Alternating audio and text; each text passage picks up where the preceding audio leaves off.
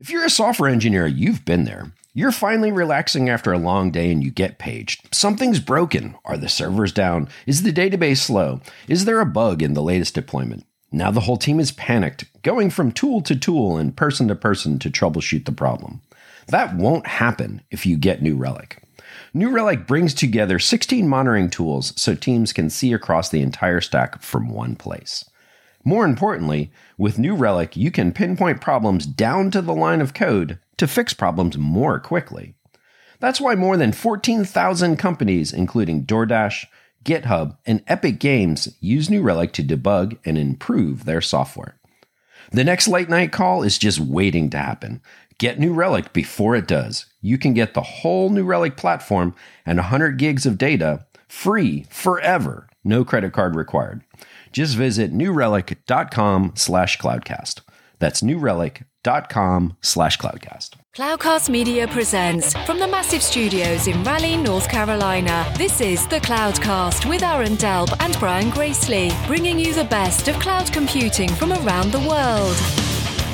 Good morning, good evening, wherever you are. Welcome back to the Cloudcast. We're coming to you live from our massive Cloudcast studios here in Raleigh, North Carolina. And as I hit record on this, at least here in the United States and in particular in North Carolina, it is hot, really hot. Summer is upon us. Um, probably record highs. Uh, we are approaching that time of the year where um, you know, there's fire danger out west in the western United States, and there is uh, we're starting to approach hurricane season uh, here in the Carolinas and along the this coast as well. So for everyone out there, please, please, please uh, stay safe uh, and stay cool as well. As we jump into cloud news, I do have um, three articles this week. One of them, uh, the first one, actually is from Cloudcast alum uh, Dave Vellante over at SiliconANGLE, and he has a really good breakdown around uh, Snowflake and their kind of plans to make uh, what they're terming a data cloud uh, a standard. And uh, there is Snowflake Summit coming up uh, for those of the, those of you that are interested in that. And Dave, a very lengthy article, really breaks down uh, in a very nice fashion their current business, uh, their latest quarterly results, where they plan to go in the future, and some potential scenarios there as well. So, uh, learned a lot from it. Like I said, lengthy article, lots of data, lots of charts. Uh, really, really good read. So go take a look at that if you're interested in Snowflake. For our second article, I actually uh, wanted to highlight something uh, about Google and Anthos. Uh, we don't see, honestly, that much about it. And uh, Google Cloud did this week publish a customer case study, and I always like the customer case studies. It happens to be Redbox. Uh, if you're not familiar with them, here in the United States at least, they're a, a DVD uh, rental uh, agency. And what's interesting about this one is a couple different things. Uh, you know, obviously it's it's using the Anthos technology, but why is it using it? Well, they had some interesting, especially uh, ingress issues uh, because they have um, some pretty big needs, and they also wanted to break it out. So they didn't have any single points of fa- failure. So, how do you take something and make it multi cluster ingress? Uh, so, that was, again, interesting read as to why they wanted to do it and how they went and solved the problem. And lastly, uh, I wanted to highlight something. This is more uh, a new uh, feature of the AWS Backup product. AWS Backup now supports backup and restore of VM virtual machines. And those VMs can be on prem, they can be VMware Cloud on AWS Outposts, or it can be in VMware Cloud on AWS. Uh, and I always kind of question uh, the motives behind these. Um, and what I mean by that is uh, VMware and AWS have played nice, done some good partnerships, but you always kind of wonder what's the motives behind something like that? Is it because they each had different ends of the market and they needed each other? Is it because they had different ends of the market and were trying to uh, take share away from the others? So whenever I see something like this, of a, it's a bit of crossing the streams, if you will. I always wonder uh, why it actually is. Is it trying to help them? Or is it trying to uh, potentially take some business away? Don't know. Of course, you know, as the article is written up, it's written up that this is, you know, a great thing for all involved, and uh, time will tell. And so I'm going to wrap up Cloud News of the Week. Uh, coming up right after the break, we have Alessya Visnjic talking ML observability. Today's show is sponsored by Cloud Zero. For software driven companies focused on growing margins, Cloud Zero is the only cloud cost intelligence platform that puts engineering in control by connecting technical decisions to business results. By analyzing cloud services like AWS and Snowflake, Cloud Zero provides real time cost insights that help you maximize margins. Engineering teams can answer critical questions like Who are my most expensive customers? How much does this specific feature cost our business? What's the cost impact of re architecting this application? With cost anomaly alerts via Slack, product specific data views, and granular engineering context that makes it easy to investigate any cost, Cloud Zero is your complete cloud cost intelligence platform, connecting the dots between high level trends and individual line items. Join companies like Drift, Rapid7, and SeatGeek by visiting cloudzero.com slash cloudcast to get started today. That's cloudzero.com slash cloudcast. And we're back, and we have a fantastic guest this week. Um, we want to talk about we we've talked about AI and ML a, a, good bit over the years, but something else we we really haven't talked about and really dug into super in depth just yet is the concept of ML observability. And so for that this week, we have Alessya Visnjic, CEO of WhyLabs, to tell us a little bit more about that and some of the trends and patterns she is seeing in this industry. So first of all, welcome, Alessya. Hi, Aaron. Really great to be here. Yes, thank you very much. And and I'll start with this. You are um, what is known as a bit of an AI and ML um, veteran in this space. and so, for those that aren't familiar with your previous work, um, can you give everyone just a, a, quick introduction and your background? Sure, and thank you for the compliment. Um, so, Alessya Visnjic here. I'm the CEO and co founder at WhyLabs, and my specialty is building tools that power more robust and responsible AI adoption throughout my career, I built lots of tools focused on software that runs more robustly and as can be operated more robustly. I spent nine years at Amazon. I joined during a very interesting time, the rise of DevOps, and I participated in moving the entire company towards CI/CD practices, which I'm sure everybody's very familiar with right now. But back in 2008 uh, it was you know a cool philosophy that we were trying to build tools and processes to align with and later i moved to the first applied machine learning organization within amazon where i deployed some of the first in the industry large scale machine learning applications to production these applications spanned, you know, supply chain, recommender systems, computer vision. And it was, you know, 2012, 2013, we didn't really know what kind of awesome adventures await us once we get this technology to production. So I had the joy of carrying the pager when we rolled out the first uh, supply chain forecasting uh, machine learning system, and you know, be woken up in the middle of the night because our AI predicted that we need 10 million black socks, and we never needed this many black socks. Um, so really faced kind of the joy of operating machine learning uh, firsthand and uh, my Amazon journey concluded with building an internal ML platform. And once I saw the impact that such uh, tool chain has on the company and on the ML adoption within the company, I knew that I want to democratize access to these tools and find generalized implementations. So um, after Amazon, I spent some time at the Allen Institute for AI, which is a fundamental AI research institute here in Seattle. And over the two years there, I just spent a ton of time interviewing machine learning practitioners and software engineers and working with scientists at AI2 to really envision what this tool chain would look like. And today we call this tool chain MLOps, but back then we didn't really know what to call it, continuous machine learning. Um, and from that journey came WhyLabs. And at WhyLabs, as you mentioned, we specialize in observability for machine learning and data pipelines. Um, we develop open source tools that help eliminate essentially AI failures and improve AI development velocity.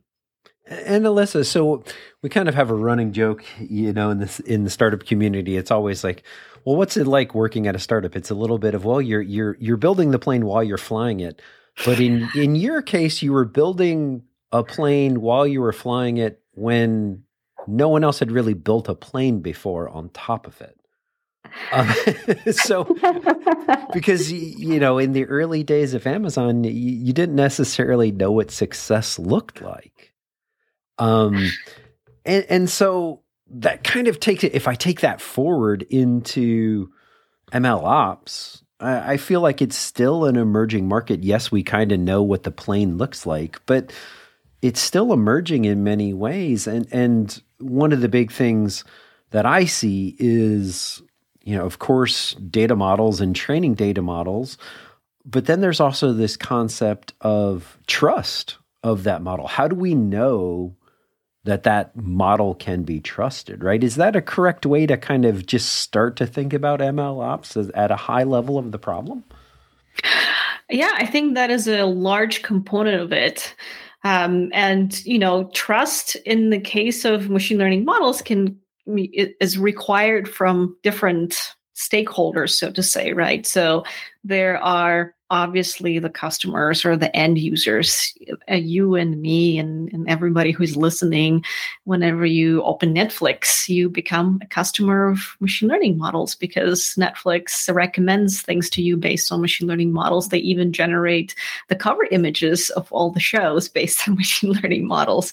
Uh, so, you know, there's not a ton of trusts that we need to put into Netflix recommender algorithms. But when it comes to getting a credit card, for example, that um, gets essentially the decision of giving you a credit card is formed uh, largely by the input uh, into some kind of ML algorithm. That that's where trust is is really needed. So that's from the customer side, but there's also trust from uh, the stakeholders on the organizational side. So on in the organization who vents these machine learning applications. Um, obviously the you know directors of the particular part of the company who's building the machine learning models, they need to trust that they will get the return on the investment because building a model and getting into production is a really big endeavor and expensive endeavor.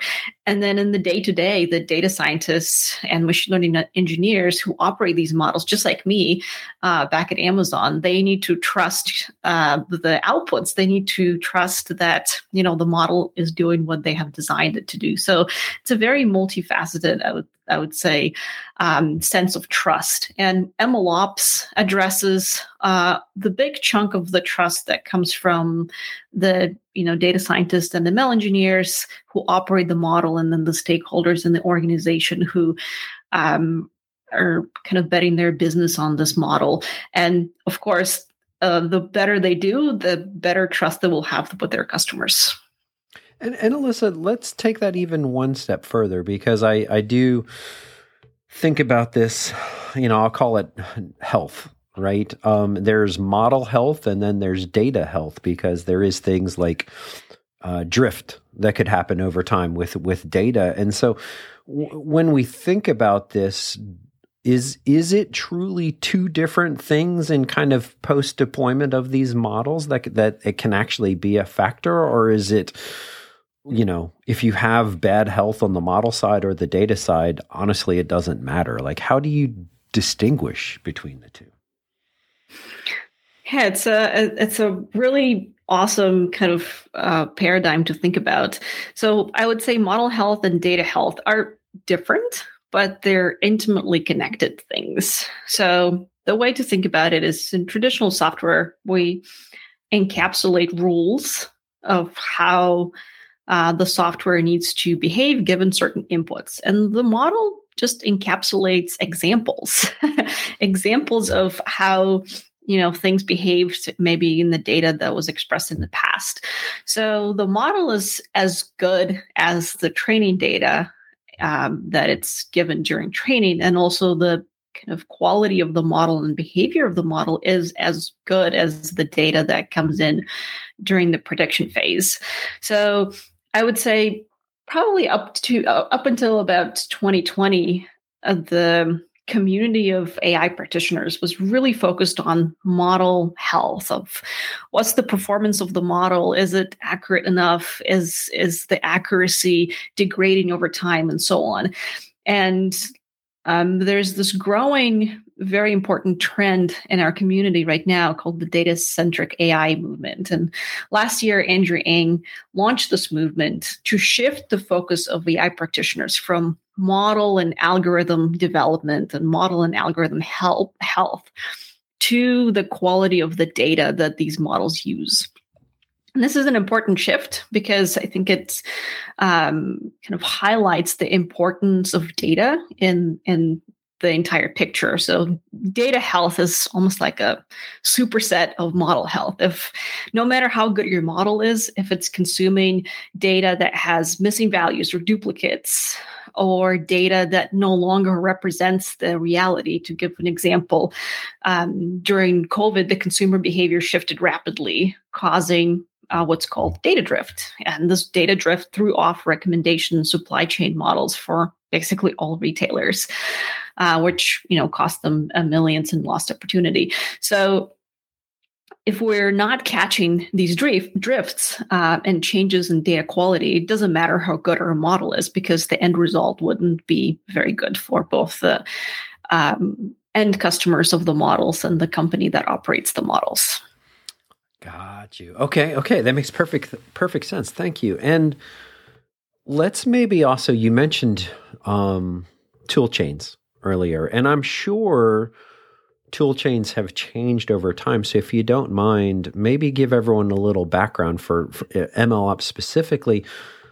Where did we start and where are we today? And and what I mean by that is like under the covers, is this is it just a, a logging platform and and it provides visibility into model behavior or how how are we measuring this um and and how do you foresee that going forward as well? I think we should start with of looking at the greater tool chain, uh, which is the MLOps tool chain. And uh, MLOps is a growing category of tools. The best way to think about it is that um, it's similar to DevOps. So it encapsulates the tools that we need for operating machine learning applications. And some of these tools are very different uh, from what the DevOps tools offer. And specifically, they some of these tools in the MLOps category focus on how data is doing, how to test data, how to monitor data, and so on. Um, so even a few years ago, MLOps was something that um, basically focused on the infrastructure for getting the model to production. So it was really hard to deploy models to production for many different reasons, uh, mostly because of the lack of reproducibility. So once an experiment is set up, um, it's typically done in a different environment in the Jupyter notebook and getting that to a large scale and, uh, and a repeatable inference process was really hard. So everybody focused on essentially the pipelines that are needed to get stuff to production. And once once we got things to production, fun stuff started happening. So uh, models started failing. And, you know, examples, as I mentioned, during COVID, the data changed you know consumer behavior changed the data changed and the models no longer delivered uh, the outcomes that they were designed to do. Or you know data quality degrades somebody drops uh, a column from the database or there is some data transformation step and the number of duplicates surges and so on and that causes the model to fail. So once we started noticing these model failures um, as a community we started thinking okay what do we do to a identify these failures as fast as possible because typically they affect a small segment of customers in a very severe way. And if you're not monitoring for them or not continuously checking things, you would not know until the customer yells at you. Um, and then how do we become more proactive about dealing with these failures? So that's where kind of WhyLabs uh, comes in.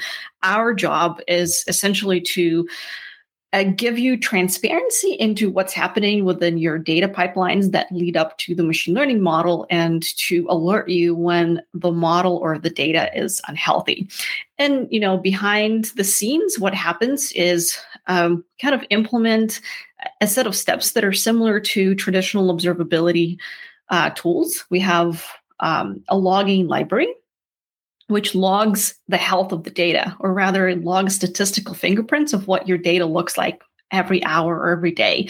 Um, and that allows you to, you know, look way back at what your data looked like yesterday or day before yesterday or when you trained the model.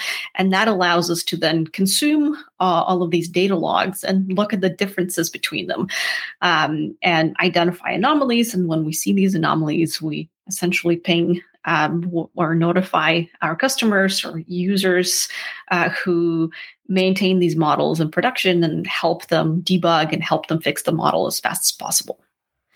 Got you. Okay. Okay. That's that's super helpful. Thank you. Um, and I'll ask a little bit more about um, the tool chain then, and, and so every new category of tools or tool chains has what I'll just call the leading use cases. Um, where are you seeing the most traction today? Like you mentioned, of course, retail and some of these other things, but you know, when when when folks start to think about ML ops and and where it is fit, where it fits the most, or where the low hanging fruit is, where where where do your customers go today? Yeah, that's uh, that's a fantastic thing to kind of dive into. So I would say whenever an organization or team gets to a point where they have a model that is running in production and making predictions that impact you know some aspect of the customer experience or some aspect of the business uh, that is a very good time and place to think about mlops and what mlops brings um, as a way to test the model every time you do an iteration, the way to test the, the quality of the data pipelines, um, and then the way to deploy consistently and the way to monitor. Um, so with with our customers, I would say we are seeing great traction across uh, various industry verticals, and these industry verticals are your you know typical uh, verticals that you would see and hear about uh, machine learning adoptions in. Um, so that would be healthcare, uh, marketing technology, HR technology, uh, retail, as I mentioned, logistics. So companies that rely on machine learning to power some experiences uh, that they provide to customers or some aspects of their business. And once that once they have models in production, or even just one model in production, they start feeling the pain of operating this model without the right tools, which typically means that they're operating it manually. The data scientists that are that would typically be building more models and improving models, they kind of watch the model to make sure it's behaving correctly and not failing. And if you see that in your organization, that is a really good sign that you should look into tools for automating testing, deployment, and monitoring. Ah, okay, okay. Thank you, Alessya. And what I'll do is I'll, I'll kind of close out um, with this last question. We we get a lot of comments, uh, you know, especially with emerging technologies of, of how to get started. And so, if there was somebody out there that doesn't necessarily have a background in this, but they would like to get started with this, or they're just interested in digging deeper into ML ops, what would you recommend? Well, there are kind of a range of resources. Depends on your favorite medium to consume to consume new information. Um, there's an awesome community called the MLOps community, which has a huge uh, Slack. Um, that is a great starting point for for anybody who's diving into MLOps. Um, there are a number of open source libraries which uh, kind of give you the most frictionless uh, way towards uh, MLOps. And at WhyLabs, we really believe in the democratization of the tools that allow you to operate machine learning models robustly and responsibly. So we have an open source library that enables logging and uh, monitoring and testing your data and models. And the library is called whylogs. It's available on GitHub, fully open source, no strings attached. Um, so that's another great way to get started with some of the best best practices. Um, and then I would say there is a lot of different content that's written up. Uh, some of my favorite stuff um, is uh, put together by Data Centric AI Group. So it's a group that was started by Andrew Ng and it's kind of a really massive movement that brings together the concepts from machine learning operations and really the focus on the data in, in this entire tool chain. So datacentricai.org is a really good set of resources that is ever growing and is really high quality. Great, great. And what we'll do is um, for everyone that's interested, we'll put links to all of that in the show notes for this as well. So, Alessya, thank you very much for your time today. And, and with that, I will close this out for this week. On behalf of Brian, who wasn't able to make it today, thank you, everyone um, who took the time this week to listen. And for those of you that have questions, uh, make sure you get hold of us through all the usual ways. And also, please tell a friend or leave us a review wherever you get your favorite podcasts as well. So, Alessya, again, thank you for your time this week, and we will talk to everyone next week. Thank you for listening to the Cloudcast. Please visit thecloudcast.net to find more shows, show notes, videos, and everything social media.